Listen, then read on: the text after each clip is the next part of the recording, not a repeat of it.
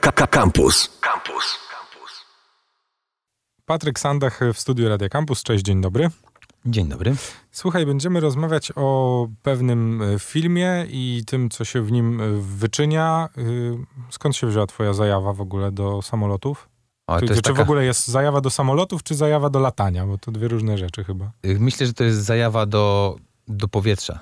Ludzie się śmieją, że są y, bardzo związani z wodą, na przykład żeglarze. Ja ostatnio zajawę na powietrze. To się wszystko wzięło z tego, że ja się strasznie wysokości bałem.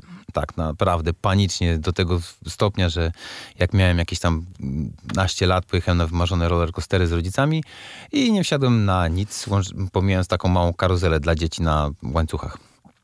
No i w wieku 18 lat tak mnie to denerwowało, że postanowiłem, że się przełamię no, albo zginę. Więc skoczyłem na bungee i od tamtej pory coś, coś mi pękło i zacząłem się strasznie y, jarać takimi rzeczami. A Pomijając to, że jako, jako dzieciak byłem na, w Góraszce, były takie pokazy lotnicze i tam oczywiście ci piloci, tak bogowie wszyscy, no lotnictwo to było fantastyczne, ale przez ten mój strach do wysokości jakoś to, jakoś to nie żyło w moim życiu bardzo wysoko.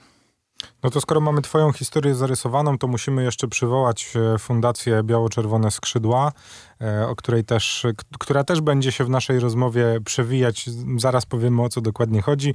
Fundacja Biało-Czerwone Skrzydła, czyli, czyli fundacja zajmująca się w sumie przywracaniem do życia i do lotu y, z polskiej konstrukcji samolotów, chociaż nie tylko, bo latają też na innych, y, na innych samolotach, ale ich takim sztandarowym projektem są Iskry, czyli e, odrzutowce szkolno-bojowe polskiej produkcji. One mają w tej chwili prawie 50 lat. Przestały już praktycznie funkcjonować w tej chwili. One może, powoli, może wychodzą dopiero powoli z użycia, ale tak naprawdę wszyscy piloci wojskowi, myśliwscy, którzy w tej chwili są w czynnej służbie, praktycznie wszyscy, szkolili się właśnie na tych, na tych odrzutowcach. Teraz będą za, e, zastąpione masterami, ale ale one nadal są w fantastycznej formie. I fundacja przywraca je do lotu, znajduje takie, które są powiedzmy jakieś okazy muzealne, które mają jeszcze te możliwości lotne i sprawia, że one znowu mogą latać, ba, że ludzie mogą sobie na nich polatać. Oni udostępniają te samoloty jakoś tam komercyjnie do, e, normalnie do lotu.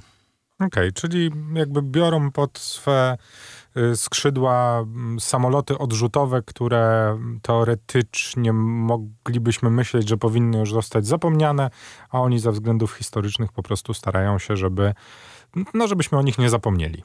Dokładnie tak. No dobra, to y, skoro zrobiliśmy już ten bardzo tajemniczy wstęp, to powiedzmy o tym projekcie, w którym ty siedzisz. Y, Pojawił się ostatnio dosyć głośny film, y, kolejny zresztą film z serii Top Gun. No i mamy rok 2022, a wy na tych 50-letnich samolotach stwierdziliście, że spróbujecie odtworzyć sceny z tego filmu.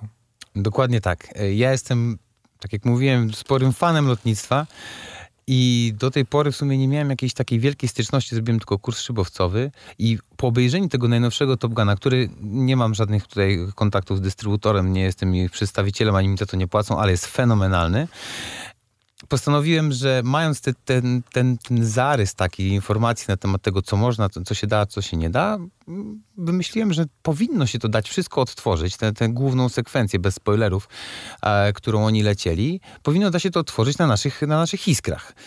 I w pierwszej kolejności mm, zadzwoniłem do mm, moich przyjaciół z katalogu marzeń, z takiej firmy, która sponsoruje różne dziwne, dziwne takie zajawki. A oni momentalnie się, się po- po- podchwycili ten temat, powiedzieli, że to jest fenomenalny pomysł, żeby, żeby zrealizować takie moje marzenie. I pięć minut później rozmawiałem już z, Piotrem Maciejskim, szefem, założycielem i jednocześnie pilotem Fundacji Biało-Czerwone Skrzydła, a, który też podchwycił ten temat. To, to się stało dosłownie tydzień po, po tym, jak obejrzałem ten top, tego Top Guna, Mm, więc y, okres był bardzo, bardzo krótki, dynamiczny. Postanowiliśmy, że póki to jest, póki jeszcze ludzie pamiętają, mają to w pamięci i będą wiedzieli, e, o co chodziło, to spróbujemy, spróbujemy odtworzyć, powtórzyć te akrobacje. No i co? Minął tydzień, a zaprzyjaźniona również firma Kaba, która nie wzięła za to żadnych pieniędzy, stworzyła nam obudowy specjalne do GoPro, bo przy 700 na godzinę i przeciążeniach rzędu 6 z kawałkiem G, takie zwykłe plastikowe obudowy przyklejane na klej do skrzydła mogłyby niestety y, odpaść, więc y, firma nam po prostu stworzyła od zera projekt inżynierski, cięty laserami, duraluminium, coś tam, coś tam. Mój projekt na kartce był taki sze, sze, sześcian, który był składany z dwóch części, więc y, ich projekt był dużo lepszy. E, jesteśmy już po premierze, także mogę powiedzieć, że to wszystko wytrzymało, bo wytrzymało prawie 700 na godzinę, wytrzymało te wszystkie przeciążenia, niskie przeloty i tak dalej. A dzięki temu tylko w ogóle byliśmy w stanie to nakręcić, bo tak naprawdę takich obudów nie ma komercyjnie praktycznie dostępnych, na pewno nie na iskry i mocowanych na bardzo szczególne fragmenty. E, I to wszystko, pierwszy, pierwszy ten prototyp powiedzmy tej, tej, tej kamerki do testów tej obudowy mieliśmy po czterech dniach, odkąd ja do nich zadzwoniłem. Oni w cztery dni wymyślili, zaprojektowali, zrobili jakieś tam obliczenia i wyprodukowali nam, nam e, pierwszy, e, pierwszy prototyp. Także fenomenalne tempo, jeżeli chodzi o, o cały ten projekt. Cały czas moim gościem w studiu Radia Campus jest e, Patryk Sandach. Cały czas rozmawiamy o tym, czy da się odtworzyć sceny z najnowszego Top Guna na 50-letnich polskich maszynach. Powiedziałeś o tej dosyć krótkiej drodze od samego pomysłu do realizacji.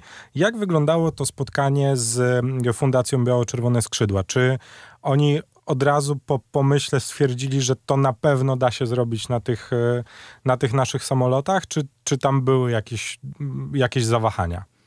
Ja w sumie byłem z Piotrem na łączach praktycznie 12 godzin dziennie, co, co pół godziny. Było mnóstwo kwestii, które trzeba było wyjaśnić.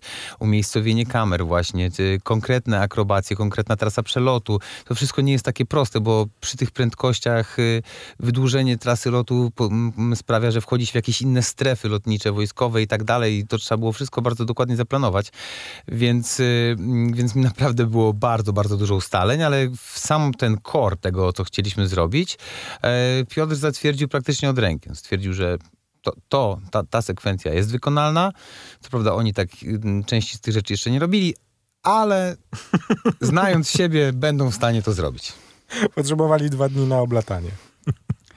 Dokładnie tak. Słuchaj, a ta, mm, ta część techniczna, bo podejrzewam, że ona również nie jest taka prosta, w sensie no co, można sobie po prostu tak polatać samolotem odrzutowym? Czy, czy trzeba to gdzieś wcześniej zgłaszać przy tego typu rzeczach? Sam mówiłeś o tych niskich przelotach, które tam się, e, tam się pojawiają. To podejrzewam, że te rozterki i zagwozdki proceduralne same też były nie lada wyzwaniem.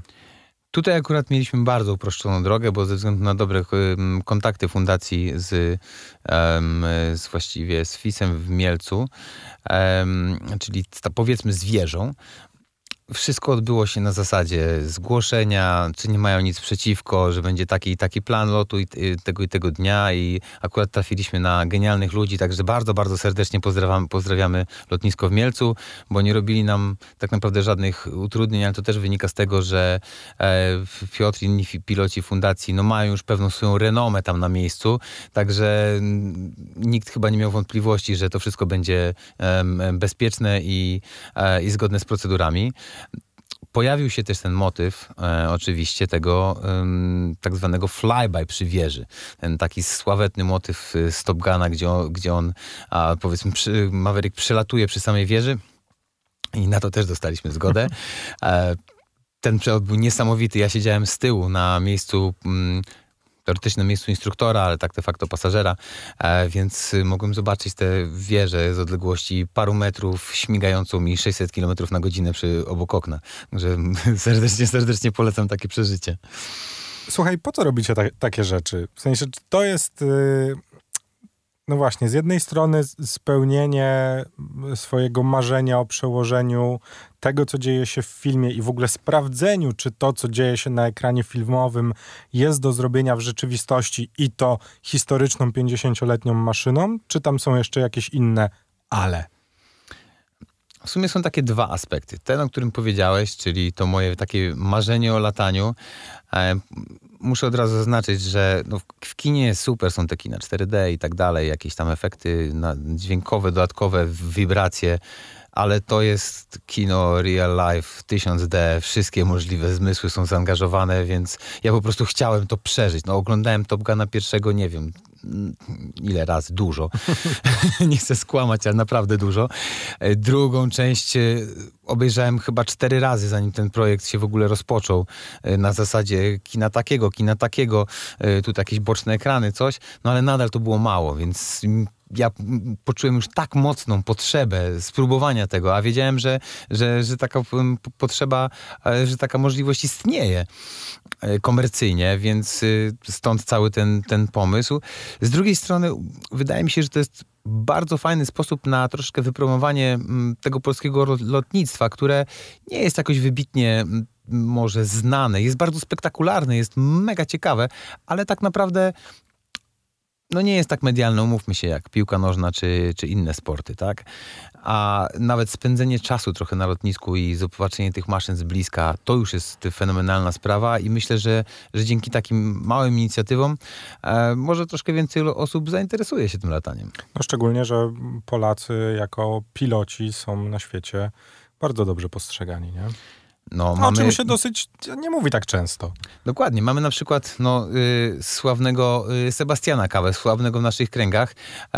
Y, Sebastian jest, ma 30 parę medali klasy Mistrzostw Świata, a czyli porównując to do dwóch kolejnych najbardziej utytułowanych polskich sportowców, Adam Małysz, Anita chyba Kowalczyk i y, ktoś tam mają, mają połącznie jed, i kolejnych chyba czterech czy pięciu sportowców najbardziej utytułowanych w historii ma łącznie mniej niż Sebastian, sam jeden tych medalów. On ma dwadzieścia parę medali złotych na Mistrzostwach Świata. Więc, y, więc nie znam bardziej, bardziej utytułowanego sportowca. Poza tym jest jeszcze Łukasz Czepiela, jest jeszcze Artur Kielak, jeden jest mistrzem świata w Red Bull Air Race, Łukasz.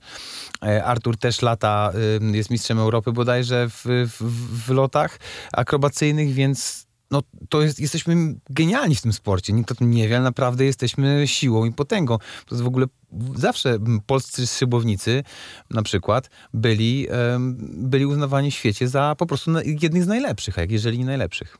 Słuchaj, y, nie powiedzieliśmy jeszcze najważniejszej rzeczy. Czyli gdzie to możemy obejrzeć?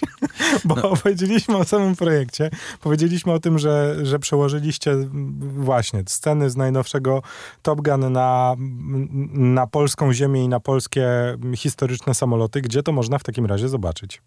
Oczywiście na YouTubie wpisując y, ekstremalne akrobacje odrzutowce masz do 6G, dokładnie taki jest tytuł.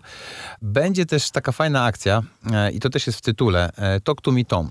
Jest taki, taki, taki, taka sławna scena, gdzie Maverick mówi to A, ale mamy taki pomysł, żeby być może ktoś nam, część słuchacz nam pomoże. Chodzi o udostępnienie mm, tego, tego filmu, czy nawet chociaż hashtaga Talk to me Tom i oznaczenie Toma Cruza, bo chcielibyśmy, żeby on chociaż zobaczył tę naszą produkcję, może nam wysłał, wysłał chociaż y, lajka czy serduszko, ale myślę, że byłoby fajnie, gdyby, gdyby zobaczył, że y, z budżetem prawdopodobnie jednej dziesięciotysięcznej tego, co on, co on wydawał dziennie, byliśmy w stanie po, po, polecieć dokładnie to, co, co on zaprezentował nam na wielkim ekranie. Słuchaj, no słynna teoria mówi, że trzy, cztery uściśnięcia ręki dzielą nas od każdej osoby na świecie.